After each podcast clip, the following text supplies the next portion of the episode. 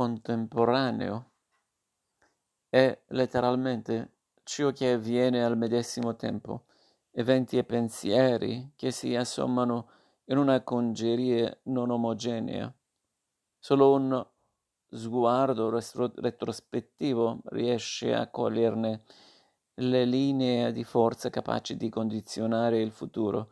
Per convenzione intendiamo però con contemporaneo ciò che avviene nel nostro presente. Per questo, nel nostro rapporto con il contemporaneo entra in gioco la soggettività, da un lato rendendo lo sguardo più acuto, dall'altro annebbiandolo. Per interpretare i segni del momento è utile studiare dove arti e scienze stanno andando.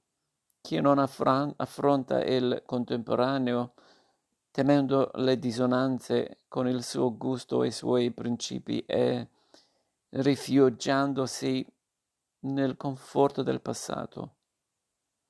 È destinato a pagare la sua paura, non capendo il futuro.